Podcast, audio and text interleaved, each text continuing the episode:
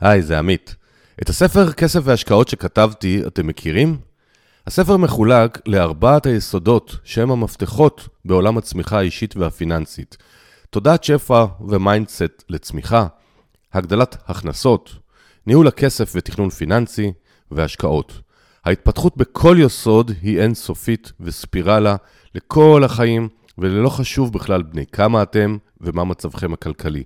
תמיד אפשר להתפתח לפחות באחד מהיסודות האלה. אני מזמין אתכם לרכוש את הספר בגרסה הדיגיטלית שלו או המודפסת, דרך האתר 2invest.co.il. הספר יעזור לכם להגשים את הצמיחה הכלכלית שכל כך מגיעה לכם. ועכשיו, לפרק.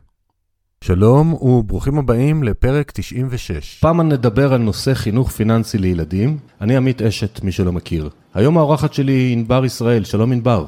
היי. ענבר היא עצמאית, יזמית, נשואה ואימא לשלושה. היא התחילה את דרכה המקצועית אה, כיועצת השקעות ופנסיה בבנק, ואחרי שעזבה היא החלה לעסוק בפיתוח עסקים ומיזמים במקביל לעיסוק בקידום תחום החינוך הפיננסי לילדות ולילדים. היא הוציאה לאחרונה ספר בשם יותר מדמי כיס, וגם היינו במקביל בתקופת גיוס ההמונים בהדסטארט, אז יש לנו מלא מלא חוויות משותפות, ניסינו לתמוך אחד בשני. ורגע לפני שנתחיל, אני רוצה לספר לכם שביום שישי, השני לספטמבר, יארך כנס חגיגי בבית ציוני אמריקה. בכנס אני אחגוג חגיגה משולשת של פרק 100, שיעלה באותו שבוע.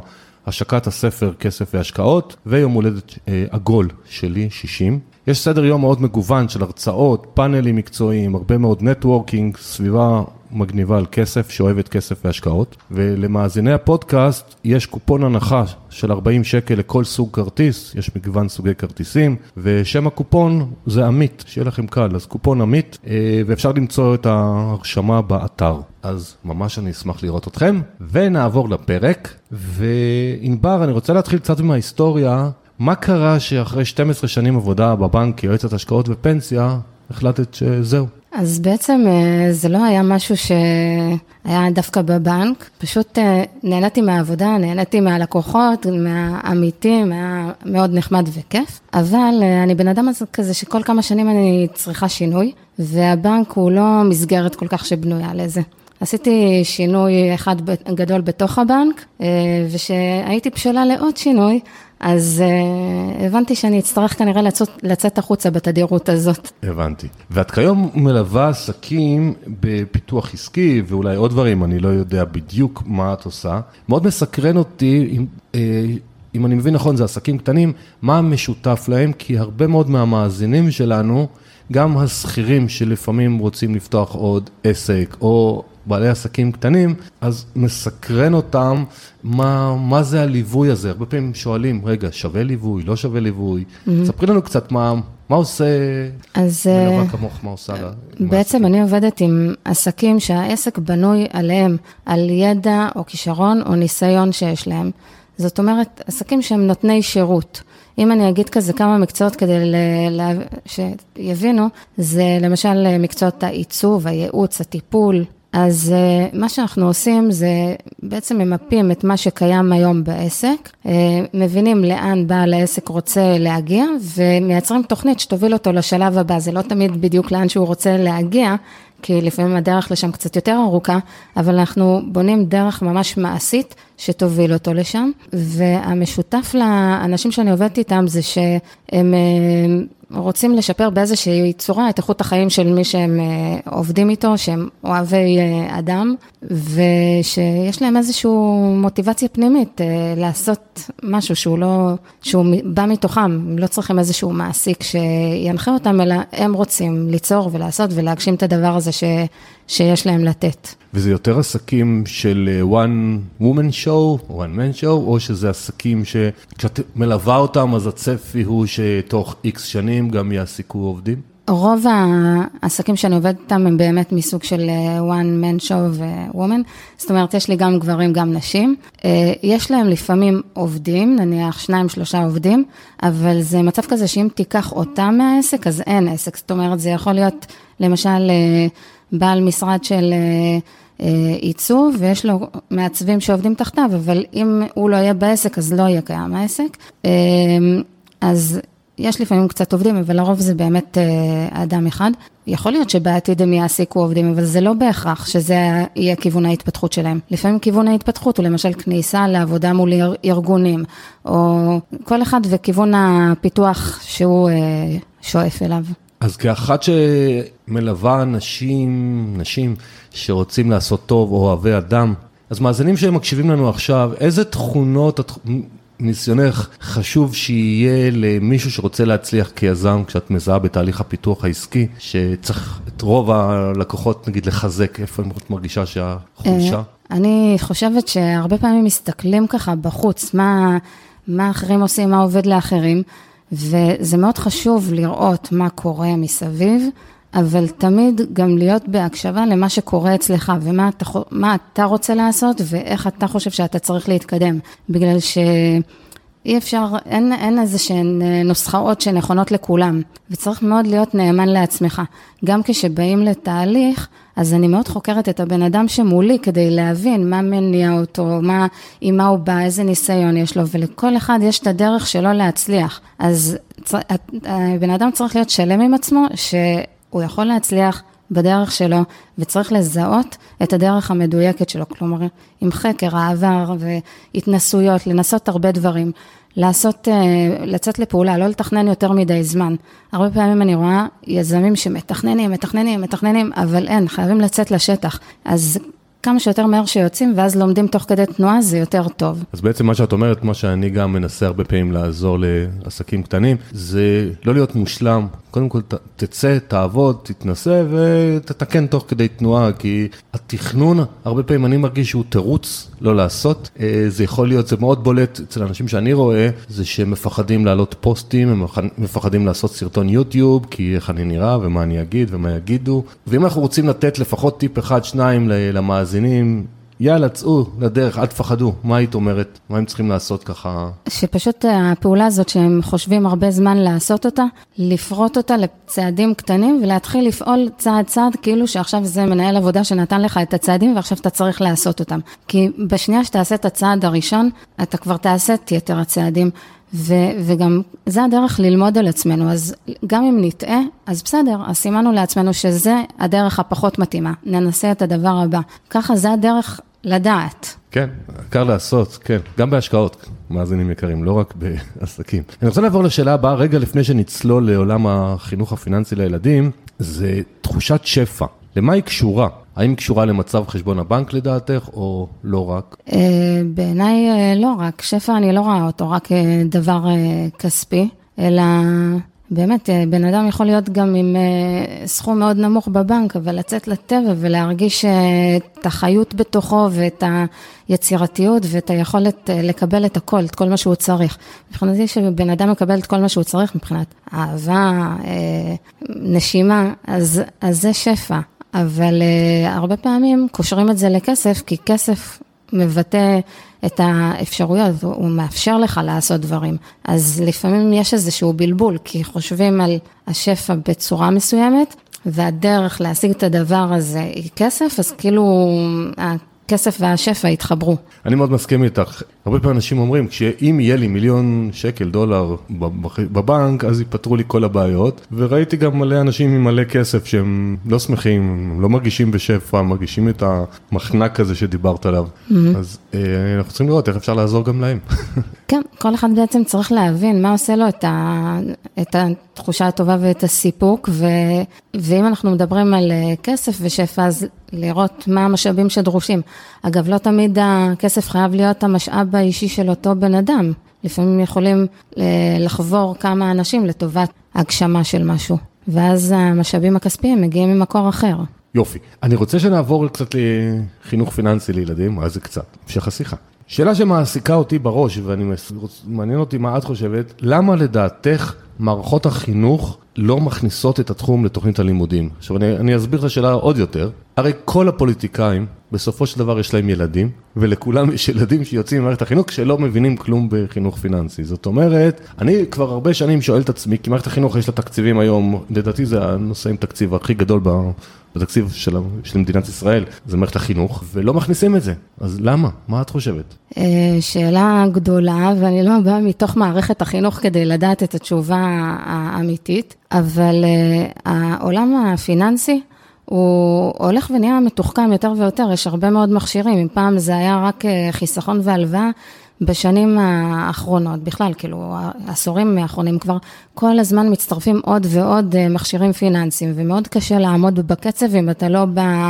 בתחום הפיננסי. אז יכול להיות שזה משהו שקצת אה, מרתיע אותם, ההתחדשות התדירה הזאת, אבל השאלה שבעיניי צריכה להיות היא לאו דווקא שזה ייכנס למערכת החינוך, אלא בבית. בבית צריך לתת את החינוך הפיננסי, זו התחושה שלי. האחריות היא על ההורים, וזה שדווקא אנחנו כל הזמן מנסים לחפש למה זה לא נמצא בבתי הספר, לדעתי פה התקלה.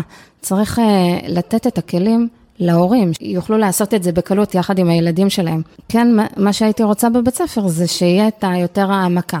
ואז אם מקבלים את הכלים הבסיסיים בבית, אז אם יש אחר כך מגמת כלכלה בבית ספר, ויש בתי ספר שכבר יש בהם את זה, אז לומדים את הדבר לעומק. בדיוק כמו עם אוכל, תזונה. אף אחד לא חושב למה לא מלמדים אה, ילדים בבית הספר איך לאכול. אתה, זה חלק מהחיים, ואתה מלמד את זה בבית, כאילו, הם מבינים את זה דרך הבית, אותו דבר עם כסף, ומי שרוצה ללמוד ולהעמיק יותר, אז הוא לומד תזונה ואורח חיים בריא ואת כל זה. אז אני חלקית מסכים איתך, חלקית לא, ואנחנו תכף נצלול לעוד המון המון שאלות סביב אה, בית והורות אה, וכסף.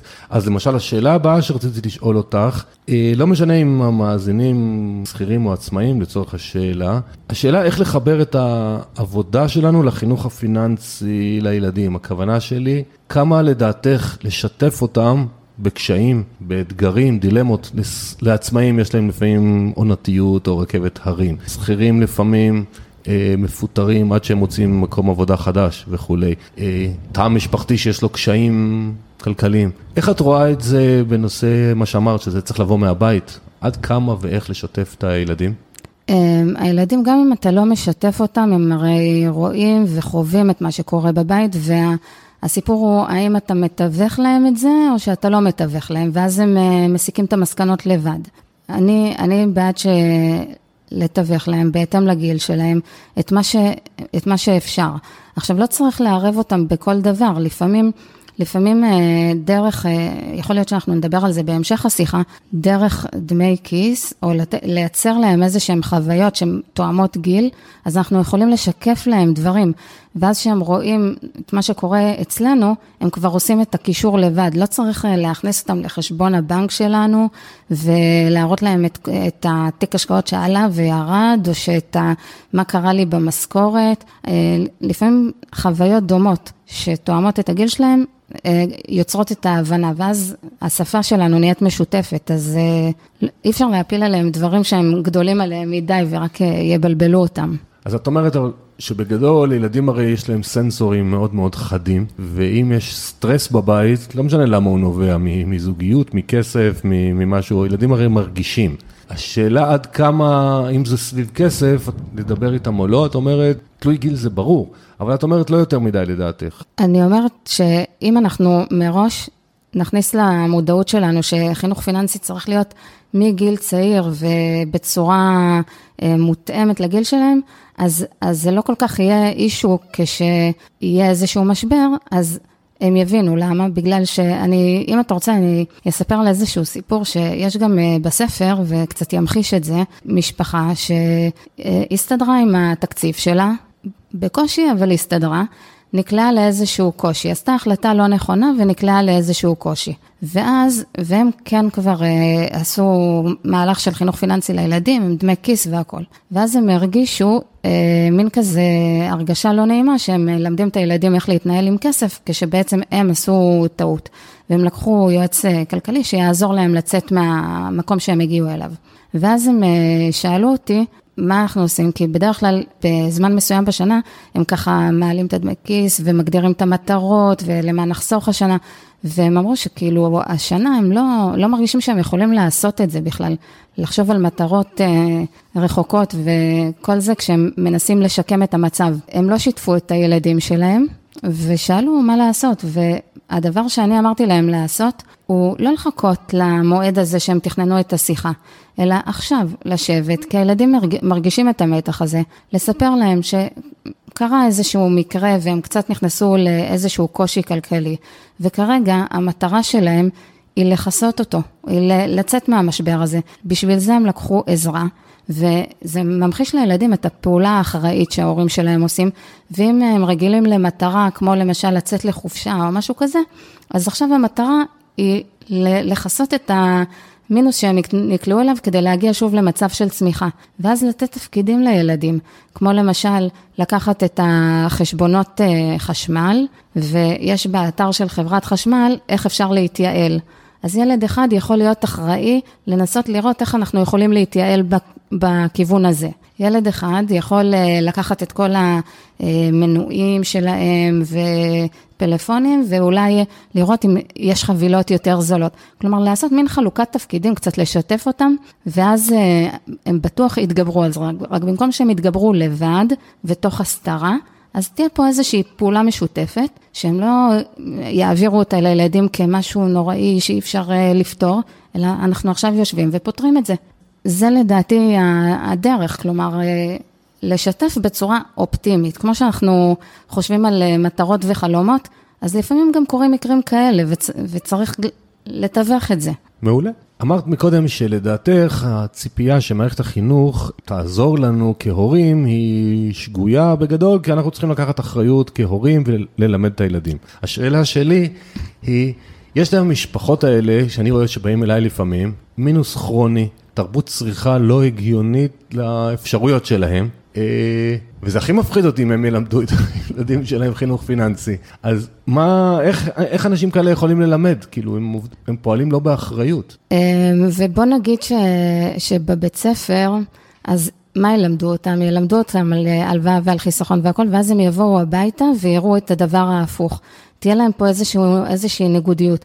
בכלל, כל, כל הסביבה היא מאוד אה, מקשה על אה, התנהלות פיננסית נבונה. יש הרבה גורמים בסביבה שמאוד מבלבלים ודווקא גורמים אה, לפעולה הפוכה. אז מה שהשאיפה שלי, אני אדבר כאילו על הספר, כי זו בעצם הייתה המטרה שלי, זה שהורה יוכל להנגיש את זה, גם אם הוא לא יודע. ואז בעצם מה שאני ניסיתי לעשות זה קודם כל להסביר להורים, גם מי שמבין בכלכלה וגם מי שלא, את ההיגיון שעומד מאחורי מה שאני הולכת לעשות בספר הזה.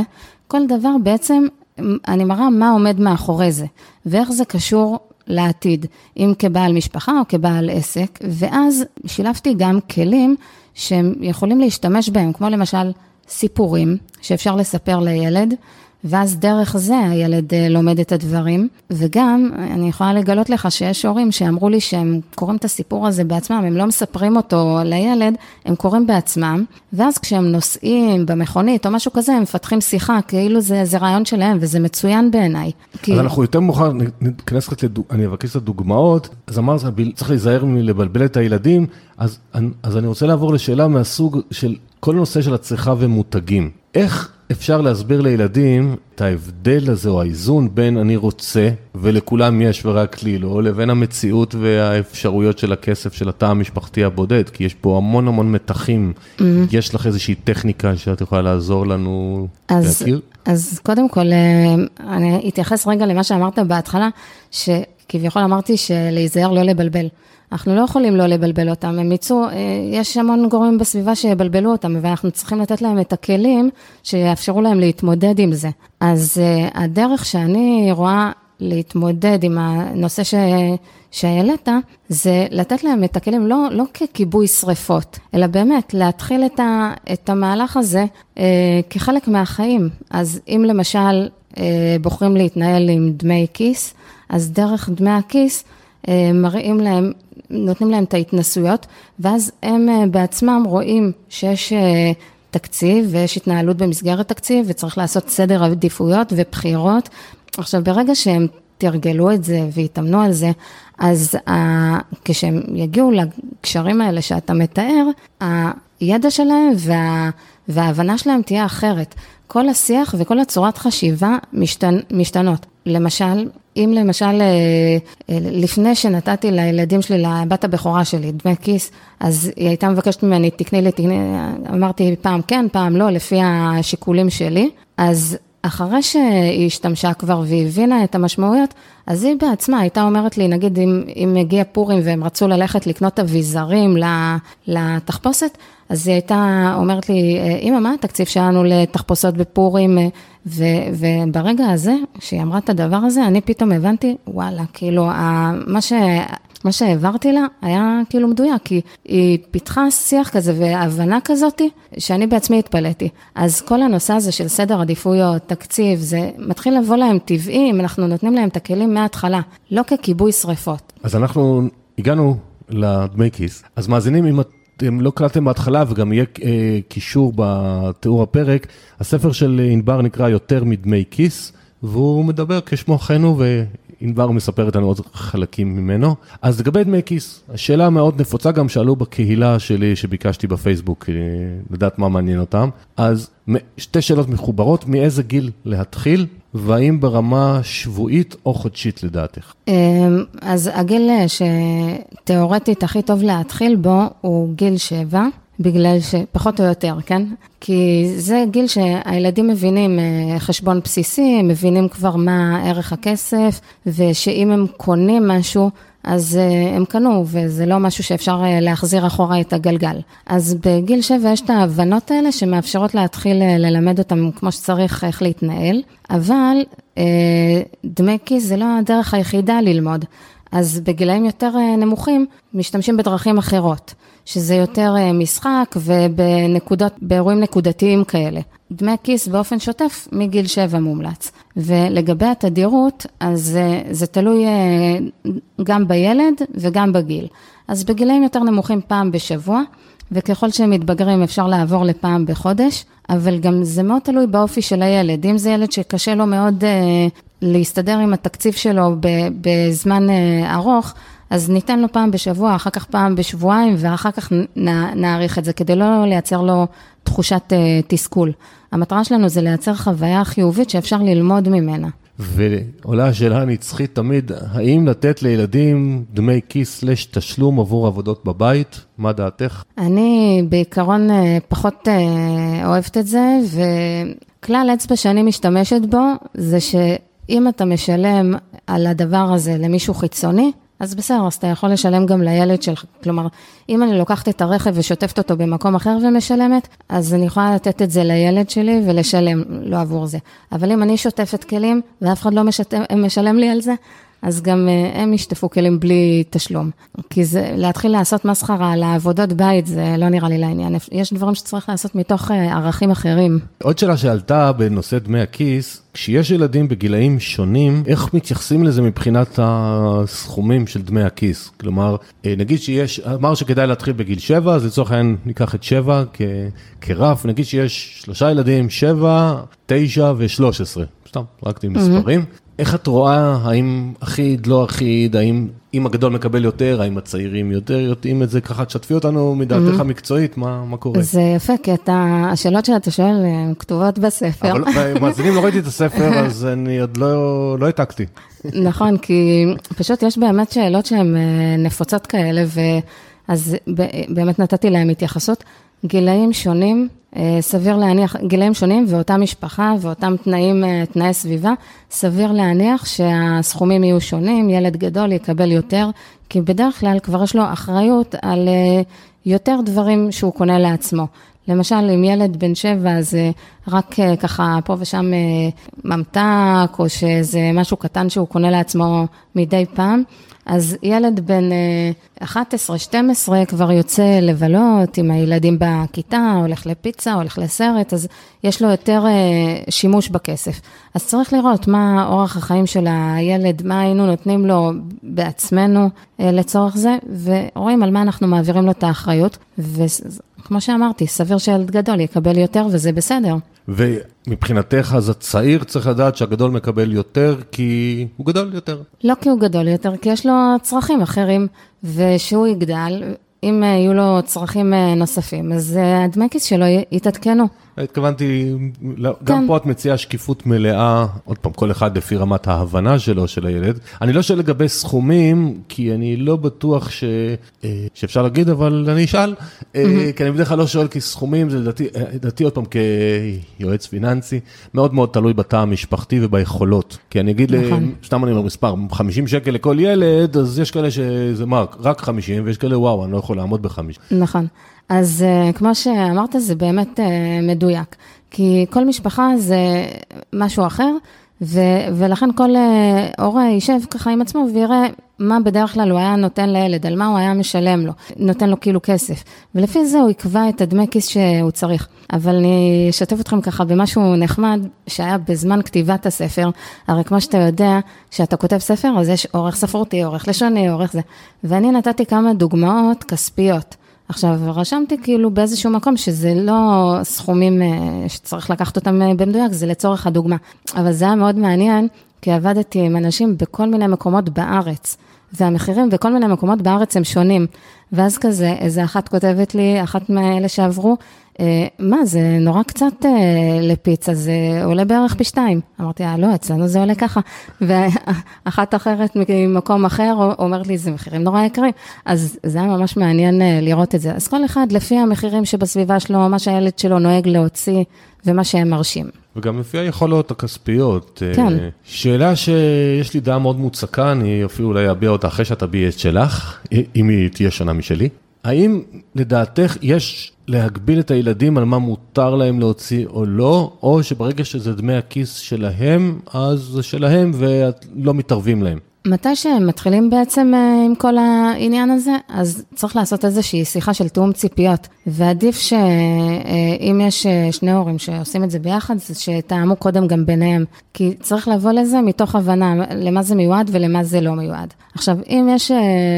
דברים שאנחנו לא מוכנים בשום פנים ואופן שהילד יוצא עליהם, אז אנחנו נגיד להם את זה בשיחה הזאת. אם יש משפחה שככה מאוד מתנגדת לממתקים, להגדיר את זה לילד, כדי שהוא לא ברגע שייתנו לו כסף משלו, הוא יעשה מה שאסרו עליו עד, עד אותו רגע. אבל מעבר לזה, אני בעד כמה שפחות מגבלות, כי צריך לתת להם להתנסות ולחוות. ברגע שהגדרנו את זה, אז לתת להם להתנסות. גם אם ההוצאות לא תמיד נראות לנו הכי... נכונות ומשהו שהיינו, אנחנו עושים, אבל זה הדרך שלהם ללמוד, אלא אם כן זה משהו מסכן חיים, ואז, ואז ברור. אבל אה, כל עוד זה נראה לנו רק, אה, אוי, הוא מציע עוד פעם רק על ארטיקים, הוא מבזבז את הכל מיד ולא נשאר לו ליתר השבוע, ככה הוא לומד. אז אני לא חולק עלייך.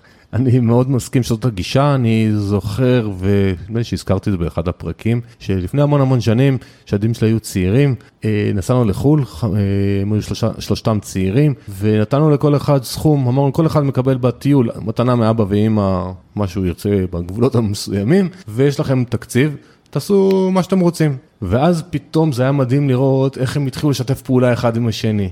והיו הולכים לחנות, זה היה הברית, בוולמארט או בטארגט, שואלים אחד שני, זה משתלם לי, זה לא משתלם לי, זה היה החינוך פיננסי הכי טוב שלדעתי עשיתי אי פעם, כי באמת הם, הם בחרו מה לעשות, וכמו שאת אומרת, אני מאוד מסכים עם זה, שאם הם יעשו במרכאות שטויות, אז הם יבינו לפעם הבאה, אם הם קנו עכשיו רק ממתקים, אבל הוא התכוון גם לקנות איזה משחק מחשב, ולחסוך שלושה חודשים, ועכשיו אין לו, אז זה ילמד אותו, זה החיים.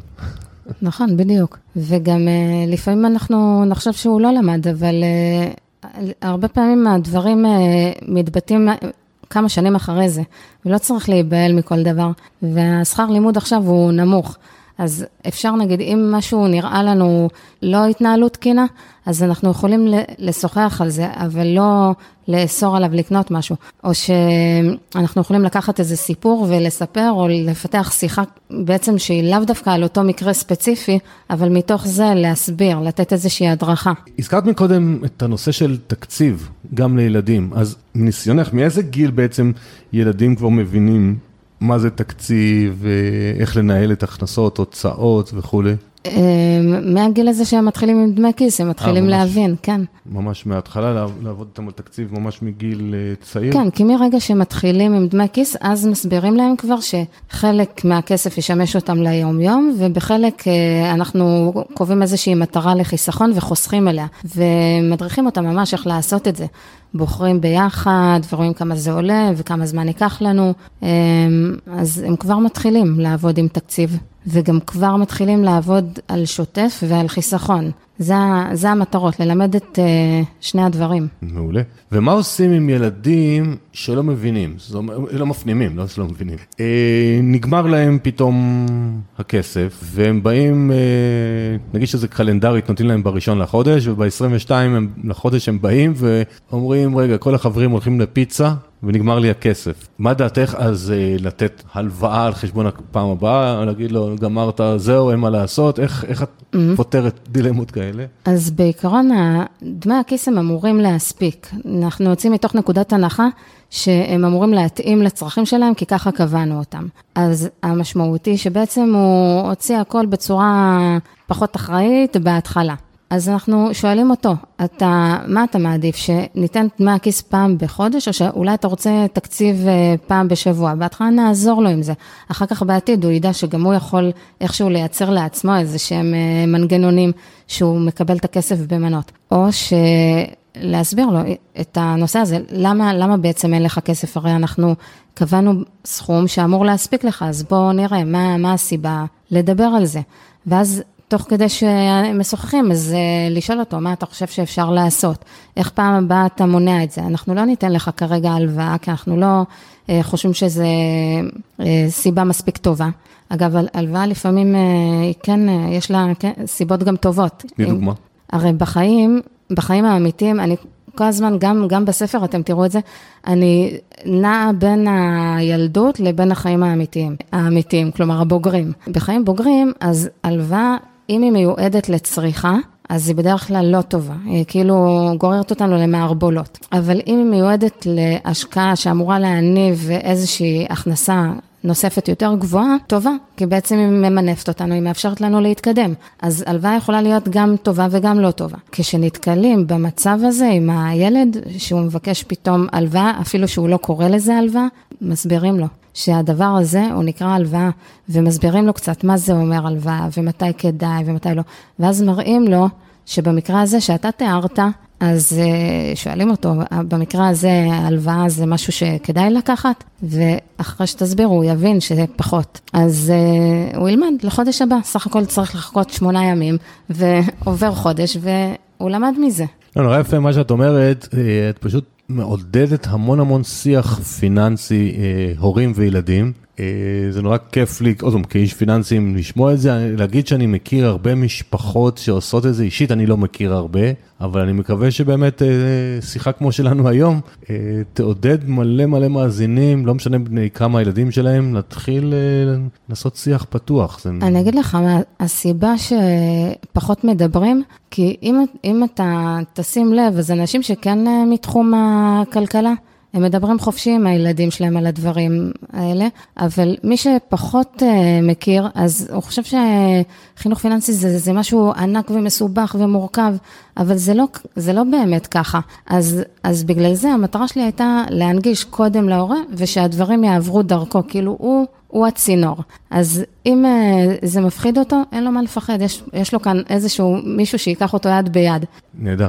עכשיו, התבקשתי לשאול שאלה גם מהקהילה, מישהי אומרת, מה עושים כשיש הורים גרושים, אחד עם יכולת כלכלית גבוהה, אחד לא, והילד, אה, כשהוא הולך להורה עם הרבה כסף, אז פתאום אין, אין חיסכון, אין דמי כיס, מקבל כמה שיותר, והוא חוזר לבן זוג או בת זוג השני, לא משנה כרגע גבר אישה, אה, זה נורא מבלבל. ו, ו, אז איך עושים חינוך פיננסי לילד אה, ככה, נע בין שני עולמות? אז זו שאלה מעניינת, אני לא יודעת אם אני הסמכות ככה לא, לענות. לא, אנחנו מדברים על דעות שלנו. כן. אבל אני חושבת שבאמת, מי שרוצה לעשות את ה... ללמד את הילדים שלו איך להתנהל עם כסף, פחות לחשוב על הדברים האלה. באמת, לחשוב יותר איך אנחנו כאן, בבית שלי, במסגרת שלי, במקום שאני בעצם משפיע, איך פה אני נותן לו את הכלים. הכלים האלה הם בעצם ישמשו אותו גם אם הוא יהיה עם משכורת שכר, אה, שכר ממוצע וגם אם יהיה לו הרבה כסף, זה בעצם איזה שהם כלי התנהלות. הם גם עוזרים מעבר לכסף, הם עוזרים, עוזרים גם בתחומי חיים אחרים, כי זה מסגל כל מיני כישורים ומיומנויות. אז אתם, אתם כאילו בשני בתים נפרדים וכל אחד מתנהל אחרת, בבית שלכם תיתנו את הכלים שלכם. בסופו של דבר, הילד יראה בעולם הרבה דברים.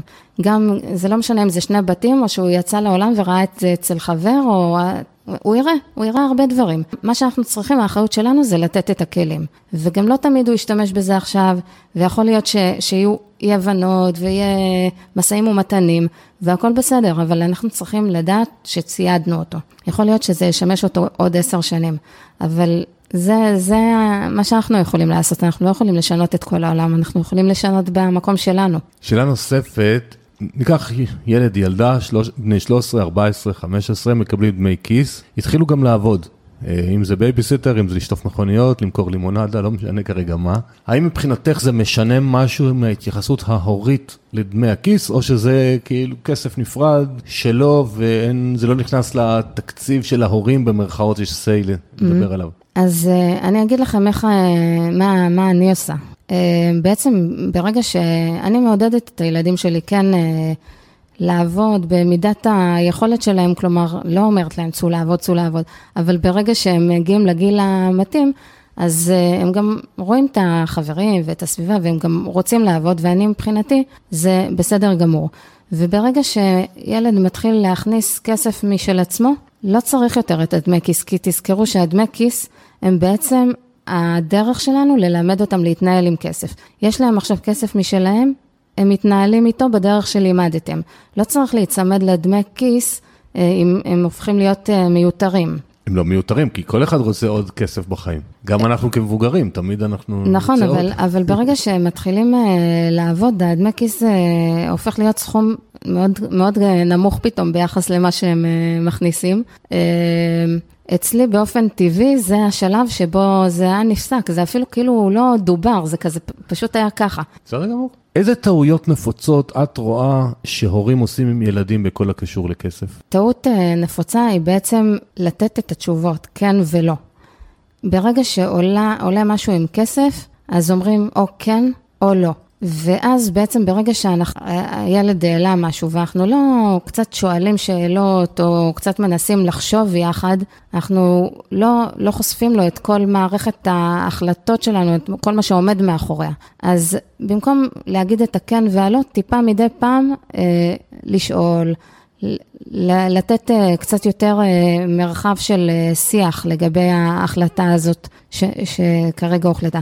לא צריך לפלסף ולהפוך כל דבר לשיחה של שעה, אבל שאלה, שתיים, שלוש, כדי לתת לו כיווני מחשבה קצת, ואז להחליט. אבל בזה שאנחנו אומרים מיד כן ולא, לא פתחנו את זה אפילו. והוא, לא, לא נדרשת לו חשיבה פיננסית, החליטו בשבילו. אגב, בטח ראית את זה כשטסתם לחו"ל ונתתם להם איזשהו תקציב. ברגע שהאחריות עברה אליהם לגבי תקציב מסוים, אז פתאום uh, ההחלטות עברו אליהם והסדר עדיפויות והמון המון uh, תכונות שאתם כבר סיגל, ההורה סיגל לעצמו והפכו, הזדקקו לכן ולא, אבל הילד לא מכיר את זה, אז צריך קצת לשתף אותם. דיברת מקודם שמבחינתך אחת המטרות הראשיות של אה, דמי כיס זה ללמד את הילדים שיש אה, תקציב לשוטף ותקציב לחיסכון. את יכולה לתת לנו אה, תסריט שיחה, כמו שזה נאמר בצורה mm-hmm. המקצועית, איך מסבירים לילדים? כי עוד פעם, יש הורים שהם לא חיים ככה, הם חיים מהיד לפה, מה שנקרא, מהשוטף ומהמינוס, והם לא עושים חיסכון לעצמם. זאת אומרת, אני גם רואה אותם לצערי שבאים אליי בגילאי ה-40 וה-50 וה-60. אני לא רואה איך אדם כזה פשוט עוזר לילד שלו. אולי צריך לעזור לעצמו, אבל... אה, אבל זהו, מה שיפה זה שהיו כבר כמה הורים שאמרו לי שתוך כדי שהם הסבירו את הדברים לילדים, פתאום הם ככה קלטו כמה דברים, והתחילו התחילו קצת לעשות שינויים גם uh, בהתנהלות האישית שלהם. אז לפעמים זה גם משפיע ככה בצורה הפוכה, ההורה מדריך את הילד ותוך כדי לוקח כמה טיפים להתנהלות של המשפחה. Um, עכשיו, קטע הוא ש... דרך דמי כיס אתה עושה את המשחק הזה עם איזשהו סכום קטן, ובסכום קטן הלמידה היא הרבה יותר קלה. אז, אז אפשר להעביר את העקרונות האלה.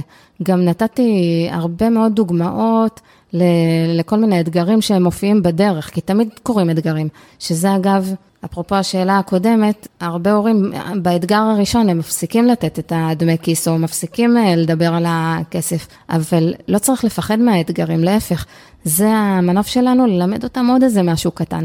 אז בספר יש אה, המון אה, סוגים של אתגרים שהם נפוצים, כמו למשל הבקשה של ההלוואה שתיארת קודם. ו- ויש כל מיני דרכים להתמודד איתן, איתם. אז תני לנו איזה רעיון, שניים לפעילות עם ילדים סביב כסף. אז עכשיו למשל בקיץ, אה, זו הזדמנות אה, ממש מעולה, אם אמרנו ללמוד אה, איך אה, לנהל תקציב, אז אפשר אה, לעשות איתם איזושהי פעילות של תכנון הפעילויות שיש, אה, שרוצים לעשות בקיץ. כשאנחנו עושים את התוכנית הזאת, במקום להתייחס רק לפעילות, להתייחס גם לעלות. כאילו, אני אומרת, אה, זה כל פעם ככה צריך להיות בראש, פעילות ועלות. ואז, אם אנחנו בעבר רשמנו רק את האטרקציות או הדברים שנעשה פה ושם בקיץ, אז עכשיו נתייחס גם לעלויות שלהם, נראה מה התקציב שלנו לפעילויות האלה של הבילויי אה, קיץ, ונראה שאנחנו עומדים בתקציב. ואם אנחנו חורגים מהתקציב, נראה איך אנחנו יכולים לייעל את זה. למשל, אם יש אה, כרטיסים יותר מוזלים, או להחליף פעילות בפעילות אחרת, אז כבר על התכנון של בילויים בקיץ אפשר לעשות איזשהו תרגיל, אה, זה גם מופיע. יש את כל, ה, את כל ההנחיות האלה ממש מפורט. וכל דבר בעצם שאנחנו עושים בחיים שהוא טיפה דורש אה, תקציב, אז אפשר לתרגל בו. אתה נתת את הדוגמה של חו"ל, שנותנים תקציב לבזבוזים, בקיץ התכנון של הבילויים, כל מיני אה, אפשרויות. אנחנו עכשיו בתקופה גם אה, אמצע יולי, החם, 20, 2022, ועוד חודש וחצי חוזרים לבית ספר. אה, מה, מה את מציעה למשפחות גם? זה הרבה פעמים, זה מילקוט חדש, דרך קלמרים, מחברות, ספרים, וגם לא מעט כסף. יש איזה משהו שיש לך מה להציע, או שזה אותו, סיכו, אותו עיקרון של איזה תקציב אנחנו מאפשרים לילדים? אז, אה, אז פה בעיקרון זה גם, כל דבר כזה זה באמת הזדמנות אה, ממש טובה. לוקחים את הרשימה הזאת, נכון? תמיד מקבלים איזושהי רשימה. לא יודע, אצלי כבר ילדים גדולים, אז לא יודע איך זה עכשיו. אז תמיד מקבלים כזאת רשימה, בדרך כלל היום כבר יש אה, השאלת ספרים, אז זה פחות אה, ספרים, זה יותר הציוד, ומסתכלים קודם כל מה יש לנו בבית, בודקים מה יש בבית, לא ישר, אה, לא חייבים ישר לרוץ לקנות, מסתכלים מה יש, אם יש ציוד שהוא תקין, יפה ושמיש בצורה טובה, אפשר להשתמש, למחוק את זה ברשימה, ו... ואז לראות מה נשאר לנו ולצאת לקנייה. כשמדברים על הנושא הזה של, אפשר פה להעלות את הנושא של מותגים, שהילד אה, ישים לב שיש אותו מוצר לפעמים במגוון רחב של מחירים. אז לא חייבים לקחת הכל ממותג, ואם אה, הוא רוצה מאוד מותגים, אז אפשר לבחור מוצר אחד או שניים שקונים אותם כמותג, ואת היתר בציוד יותר פשוט. אני בדרך כלל אומרת, אם אתם רוצים איזשהו משהו שהוא מותג והיתר יותר פשוט, אז תיקחו את אה, מה שהוא משתמש בו הרבה באופן אה, רציף. למשל, היומן, או אם יש עדיין, יכול להיות שהיום כבר ילדים לא משתמשים ביומנים, הילדים שלי גם כבר אה, קצת גדולים. כמה קלמרים, ברור. כן, אז נגיד קלמר שמשמש אותנו כל השנה, או ילקוט, אז אפשר להחליט שמוצר כזה יהיה מותג, אבל היתר אפשר לקנות יותר פשוט, רק חשוב לקנות את זה פשוט וטוב, וזהו, ולא לא הכל אה, לקנות אה, מותגים, אבל אפשר לשוחח על זה כבר בבית, להראות להם, לעשות להם, אה, יש גם כן איזושהי פעילות, אפרופו פעילויות שאמרת, אפשר לעשות איתם פעילות כזאת שמראה את הפער בין המחירים של מותגים ללא מותגים. אתה רוצה שאני אספר לך? ספרי, בטח. למשל, ללכת לקניון, ויש את החנויות בגדים של המותג, וחנויות בגדים שהם לא מותגים, אבל עדיין בסדר. אז נכנסים לחנות של המותגים, אומרים להם, תיקחו אה, מכנסיים, חולצה וגרביים, לא יודעת, איזה שלושה פריטים, ואז מסתכלים כמה זה עולה. ו... ואז לא, לא, לא צריך לקנות, רק מסתכלים. אה, נכנסים לחנות היותר פשוטה, אומרים להם, תיקחו, תנסו למצוא אה, מכנסיים, חולצה וגרביים דומים למה שלקחנו קודם, ו, ואז הם מחשבים, ואז רואים שזה יותר זול. אז, אז אומרים להם, בואו נוסיף לסל עוד דברים עד שנגיע לסכום שהיה לנו קודם. פתאום הם רואים את ההבדל. כמה הרבה דברים הם יכולים לקנות. וזהו, זה המחשה. אנשים לומדים דרך המחשה, פחות דרך אה, דיבור והסבר ודיבור והסבר. המחשה, סיפור, פעילות, תוך כדי החיים, ככה לומדים. ודוגמה אישית, אף פעם לא מזיק. כן, זה ברור. כן, אבל אני אומר, בכסף לפעמים הקטע הרגשי מפעיל אנשים, הם מבוגרים. ילדים אני פחות אה, חי לידם כיום. אז זהו, ילדים אנחנו יוצרים להם את זה עכשיו, בגלל נכון. זה אנחנו צריכים להיות בתשומת לב. ולכן אנחנו עושים את הפרק הזה. נכון. כי חיכיתי, את יודעת שחיכיתי שהספר יצא לאור, אנחנו עשינו את ההדסטארט ביחד לפני כמה חודשים, וחיכיתי שעכשיו אנשים יכולים להזמין אותו, עד עכשיו הוא היה רק במכבש הדפוס ומכבש העריכה. נכון. אז אני רוצה לסיים uh, עם אותה שאלה שאני שואל כל מרואיין וכל מרואיינת, שלושה טיפים לחיים. יכול להיות שדיברנו עליהם, יכול להיות שלא דיברנו עליהם, יכול להיות קשור לכסף, יכול להיות קשור לאמונות שלך אה, כאדם, כאימא, כהורה, כחברה, כענבר, כל דבר. אופס. בסדר? לא, לא הכנתי, אבל נכון, כאילו, אני, אני אגיד לך מה שפשוט אה, עולה לי, בסדר? כאילו- בטח. זו הכוונה, לכן אני לא, מכין, לא מראה לכם את השאלות אף פעם, שהכל יהיה בהפתעה. מה שעולה לי זה הקשבה. ורצית שלוש טיפים, אבל אני אחלק פשוט את זה לשלוש. אני עושה קיצור דרך. יאללה. כי זה נורא קשור בהתנהלות עם הכסף, וקשור בכלל ככה בחיים. אה, הקשבה היא צריכה, היא צריכה להיות בשלושה מישורים, כאילו, תקשיבו למה שאומר מי שעומד מול, מולכם, תהיו בהקשבה לסיפור שלו, למה שהוא רוצה להגיד לו, לכם מנקודת מבטו. הקשבה לסביבה והקשבה לעצמכם. עכשיו, ההחלטות פיננסיות, הרבה פעמים קורות יותר מדי ממה ש... שאצל אצל אחרים, מה שמופיע אצל אחרים.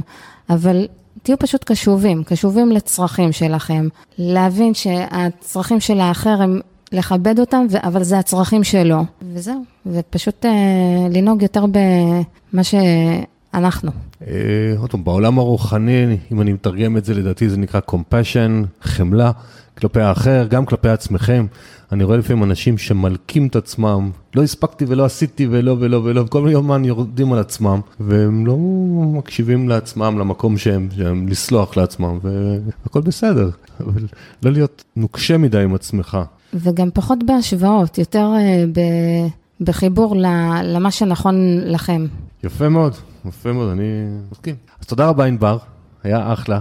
אני... גם לי, עבר מהר באמת. נכון. אני מקווה, מאזינים יקרים, שכל ההורים, לא משנה באיזה גילאים, שעזרנו לכם למצוא דברים. בתיאור הפרק יש לינק גם לאתר של ענבר, שהוא נקרא שלב הבא, שגם שם יש לינק לרכוש את הספר ועוד פעילויות שהיא עושה. הספר נקרא יותר מדמי כיס, ממש ממש יצא מהדפוס לפני כמה ימים. ותודה שהייתם איתנו. אני מזכיר לכם שקוד קופון בשם עמית, ייתן לכם הנחה של 40 שקל אה, לכרטיס לכנס הגדול שיארך בשני לספטמבר.